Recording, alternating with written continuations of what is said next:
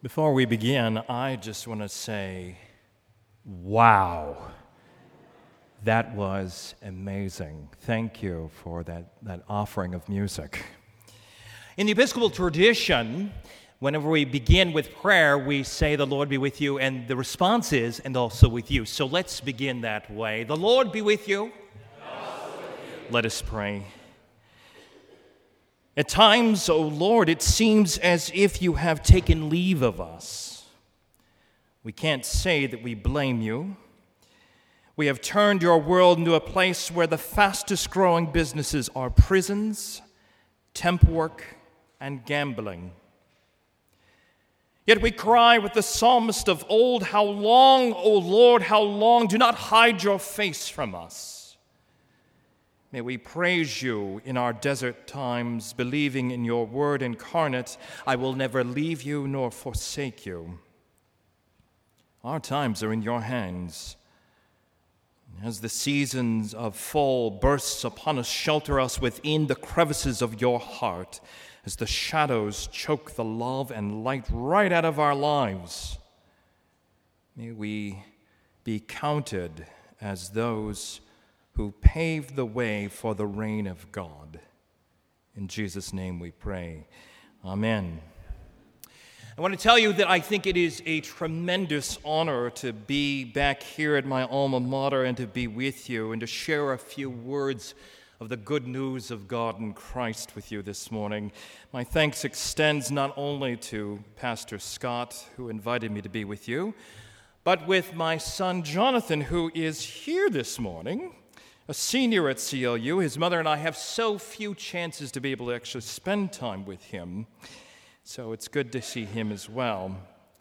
In one sense, I must tell you that being here feels almost surreal. Uh, when I attended chapel, when I attended campus here, uh, things were a little bit different physically. The little theater is gone. The days of meeting uh, for chapel in what was called New Earth office is gone. uh, walks on a barren field on the other side of campus now houses a sports complex, and it too is gone. All of it.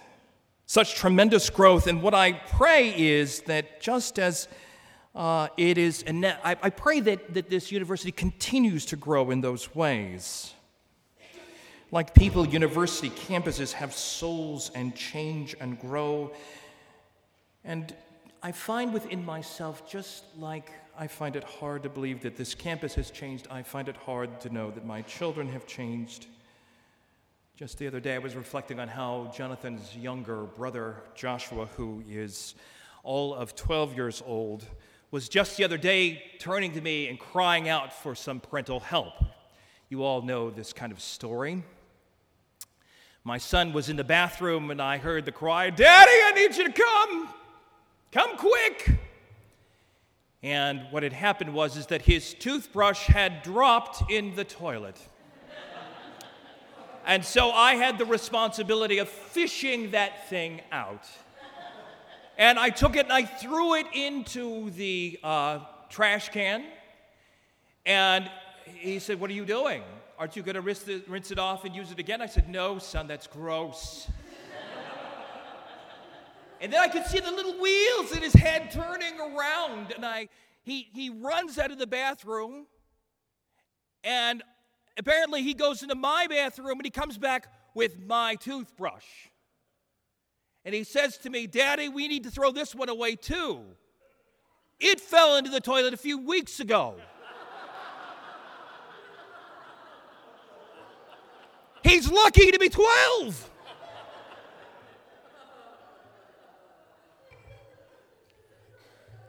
Yeah. Children grow, campuses grow, and it may sound like an awful duh to all of you. The spiritual component of growth cannot be missed. The rhythm and nature of God's Spirit is not only to plant and to tend and to nurture, but to cause transformation, not only in you and I, but for this world. God's purposes will not be thwarted. It is the, um, oh gosh, it's gone right out of my head. There is um, the, the, the Society of Friends, the Quakers say that if something is of God, it will not be stopped.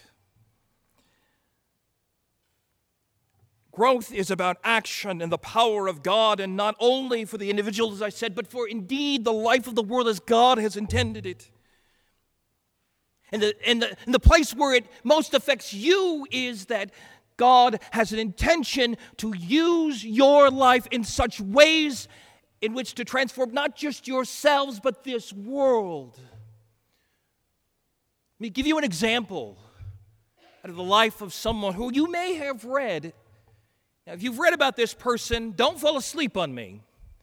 I want you to know this, this past winter I was skiing at Mount Bachelor, and I ran into another Episcopalian who was a doctor, and we were talking uh, church talk, you know, blah, blah, blah, blah, blah.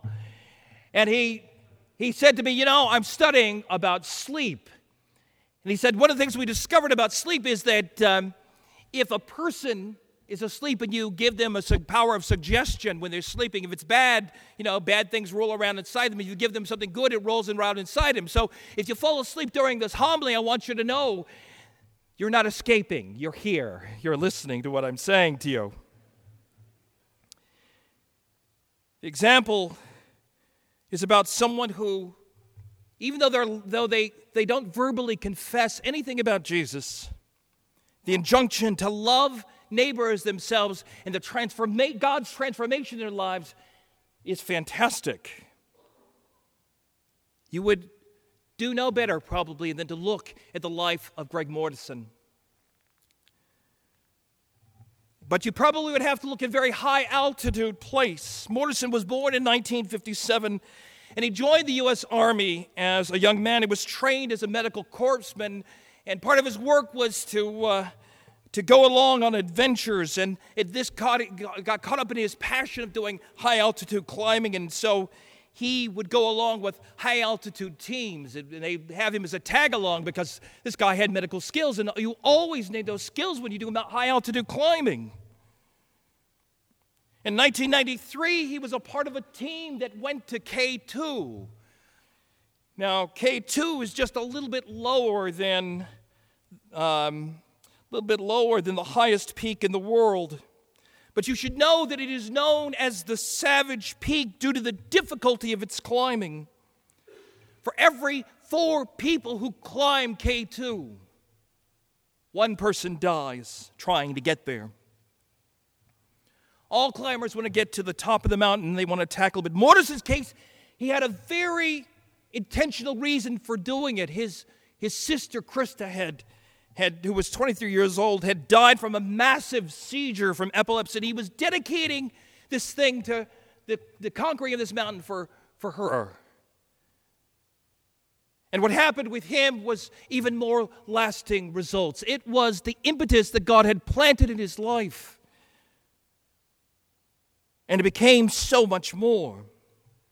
Well, here he is on this mountain, and it's 78 days up there. And he is 600 meters from the top and he just can't do it. He's got mountain sickness, he is tired, and he has to have a local guide to help him back down. And as he's being helped back down, he gets separated from the guide. And believe it or not, he ends up in a village in Pakistan called Korphe. And too sick to go on, he has to be nurtured by the people of this village. Now, you should know that the people who live in this village are the Balti. And these people, well, you, you hear about the various tribes who live there, but the Balti are, are Buddhist, and they live in very harsh, uh, very harsh reality. The infant mortality rate of those who, who have children there children born at the age of 12 months have a, have a 35% mortality rate, primarily due to things that you and I would take for granted diarrhea induced dehydration, most likely. But the brutal, and during the brutal winters, the villagers retreat into a tiny basement dugout and spend six months huddled together, barely keeping warm, and, and, and they light fires with, da, with yak dung. For the children who do survive, there is no school. And Korphe Mortenson saw 82 kids trying to do their school lessons by writing out their lessons in the snow. And as they nurtured him back to health, he decided that he needed to do something about the education of these young people in this school. And so when he's nurtured back to health, he goes back to California and he begins to write. And he writes all kinds of people. He writes celebrities, he writes friends, he writes anybody who he can think of. And guess what? It fails. So it is with growth, isn't it? We always have failure. And in the reign of God, failure is okay. But he fails trying to raise money for this school. And what happens over time is that somebody reads in a climbing magazine about how Mortenson, what he's trying to do, and, and sure enough, they give him the money to be able to build this school. And so he gets the money, he purchases the building material, he rides in the trunk of a vehicle to be able to try to get the supplies to where they go, and he has all kinds of difficulties trying to get these materials to where they're supposed to go. He fends off tribal chieftains who are trying to steal the supplies for their own needs and shuttle them off for their own uses. And then there's a rock slide that blocks the materials from getting to where they need to go. And it is the people of the village who he's trying to help who are the ones who actually come up with a solution. They're used to carrying heavy burdens for mountain climbers. And they go and they pick up these items and they carry them. And in one of the pictures in the book, you note that there is on the countenance of those who are carrying these burdens a smile on their face. During this ordeal, the Balti and other Pakistanis become convinced that Mortenson had no ulterior motives and had only come to do good. And after Mortenson's school was built and his promise kept, he returned to the States but continued to be haunted by the needs he had seen in the mountain villages. You see, the way God works in our lives is similar to what we find in the Corinthian passage. God plants an idea and eventually it becomes passion. And it, and it seems like a crazy idea. How is it that we are able to do the impossible? But let me remind you that Jesus says of himself that he is a way maker. He says, I am the way and the truth and the life. God is able to make a way out of no way. So that these crazy dreams that God plants in your heart and your soul God is faithful enough to be able to make them grow, to make a way out of no way. I am pleased to tell you that Mortenson has gone, continued with his work. He has established 78 schools in rural and, and volatile areas of that country, and not just Pakistan, but also Afghanistan. He has not only constructed the buildings, but paid for teachers and learning materials too. And those schools provide education for more than 28,000 children, including 18,000 girls. And you should know that in that region, it is frowned upon for women and girls to have an education. And the most distinct thing of all about this is that Mortenson hasn't profited from this financially at all. He draws a salary, but it is it's small. And he has continued to have his series of troubles. He has had death threats. He has been harassed by the CIA.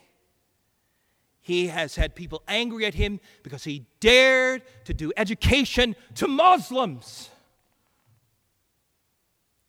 But by his dogged efforts, his selfless actions and his willingness to meet people where they are without trying to impose on them some kind of agenda, Morrison has gained the trust of Islamic leaders and government officials and military commanders and tribal chiefs in both Pakistan and Afghanistan, and they see him as a humble hero. For those of you who are wondering, Morrison's book is called Three Cups of Tea, and it comes from the Balti tradition of saying when you have the first cup, you are a stranger. When you have the second cup, you are an honored guest. And when you have the third cup, you are family. And I want you to know that Morrison has drank an awful lot of cups of tea in an awful lot of small villages. When we look at his life, we think about the fact that that kind of growth requires following God into some rather uncomfortable places. It is about denying oneself and following God, focusing on Jesus, remaining humble and dependent on God's power, not playing games of competitiveness or one upmanship or glory grasping, but choosing the role of least of all, of servant of all. It's not a very exciting job description but the gospel has a price. But the wages are incredible. How much would you pay to have joy that could not be stolen from you? How much would you pay to have peace that cannot be rocked by the change in the stock market or change in the economic environment? How much would you pay to have love that is enduring, that will never leave you, that will never forsake you. That's the kind of growth I certainly want. And that's the kind of growth that God is offering. Morrison discovered that the cup of God's growth is often filled with humble tea. And he needed to drink of the life experience of those people he was with and not sip from private stock. Only in that way could he host and and be, only that way could he be hosted and also be servant. At St. Clare's Episcopal Church, we, we have a prayer, and I want to end with this prayer. And I want you to repeat after me.